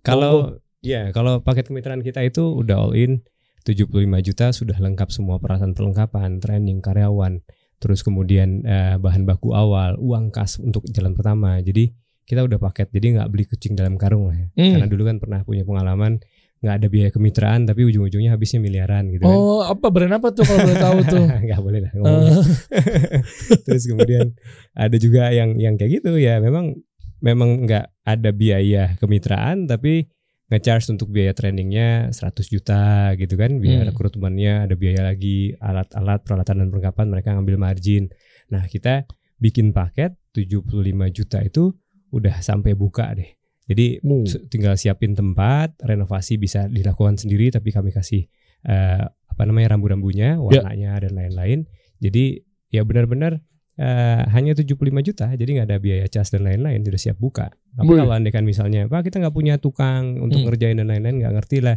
kita juga ada paket 25 juta jadi itu udah include semua jadi kalau ada 100 juta ada tempat udah sampai buka kalau andai kan biaya renovasinya melebihi dari 25 juta ya itu udah kewajiban tanggung jawabnya kami gitu kan karena bikin paketnya begitu memang Oh. Nah, jadi biar orang nggak Wah Pak katanya kemarin cuma 20 jutaan Ternyata kok sampai 40 juta. Oh iya karena plafonnya rusak Anda ini ada itu dan lain-lain. Nah itu yang kita pengen hindari. Ya benar-benar 25 juta deh budgetnya eh, siap. Jadi semuanya kalau andekan lebih dari itu ya kami yang akan tanggung biayanya gitu loh. Wih, masya Allah, Nah, mantep lah kalau begitu. ya, Jadi buat teman-teman silakan aja nih ya, ini kemitraan nih, insya Allah nggak menyesal lah, insyaallah. iya kan? Bareng sama kebuli Abuya ini. Ini ada ada isinya loh di sini. Ada isinya yang ini Ada yang ini, ini Eh. apa nih sih boleh dibuka? Ada ini kalau ini yang paket satuan tuh yang masih kebuli Kalau tadi kan Oh, iya. namampan Ah iya, dan kemitraannya juga ya? katanya lebih dapatnya untungnya lebih besar daripada eh, pemilik brand ya. Iya, 60% untuk investor, Wih. uh, 40% sama kita. Dan ini autopilot, jadi kami yang kelolain semua. Jadi benar-benar investor, uh, benar-benar layaknya investor. Jadi dapat laporan aja tiap bulan. Tapi akses untuk sistemnya, jadi bisa ngeliatin uh, omsetnya itu in time. Jadi kemudian juga bisa dapetin akses CCTV, bisa ngeliatin outletnya setiap saat gitu. Terus kemudian dia, kita juga ada ada WA group yang di WA group itu semuanya didokumentasikan Hmm. absensi karyawan, eh, pengeluaran, pemasukan, activity apa pun bisa di sana. Jadi ketika mitra nantinya dapat laporan keuangan, mereka bisa cross check dari sistem, bisa dari WA group juga Oh, bisa. kayak point of sales gitu. Iya. Bisa ngecek secara online. Betul. Penjualannya berapa apa segala macamnya. Ah, ah. Wah, lebih gede lagi keuntungannya dan seterusnya gitu ya. Iya. Dan ini nggak ada batas waktu, lima tahun. Tapi kalau memperpanjang nggak ada biaya lagi. Habis ini kita ngobrol deh kayaknya gue Siap. pengen buka juga nih kayak ini ngelihat dengan kondisi dan rasa dan seterusnya ini ya. Masya Masya Allah. Boleh kita kita buka deh ntar insya Allah deh Siap. di Al Ula. Mantep nih. Eh mantap di sana ya kan. Boleh teman-teman langsung aja cek aja deh info kemitraan dan seterusnya ada di situ semua dan ternyata dari kesimpulan obrolan ini eh, teman-teman berusaha terus ya. Ya. Jadi ada yang memang eh, ngerasa bahwa ini kayaknya Allah nggak adil istighfar teman-teman. Istighfar.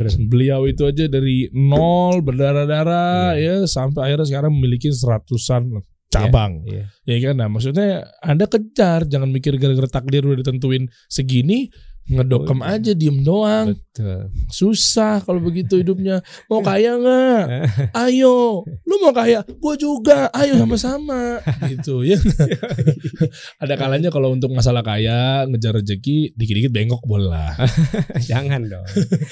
Tetap harus lurus nih, itu mah. Itu jangan diikutin ya. Eh, berarti yang boleh bengkok adalah yang apa Kalau yang boleh bengkok ya padang doang gitu balik lagi ke situ ini bercanda doang ya guys ya aku diserang nih sama orang-orang Padang Bahaya nih. Asosiasi Padang Internasional gue diserang nih tadi. Thank you bang ya. Kita kasih solusi.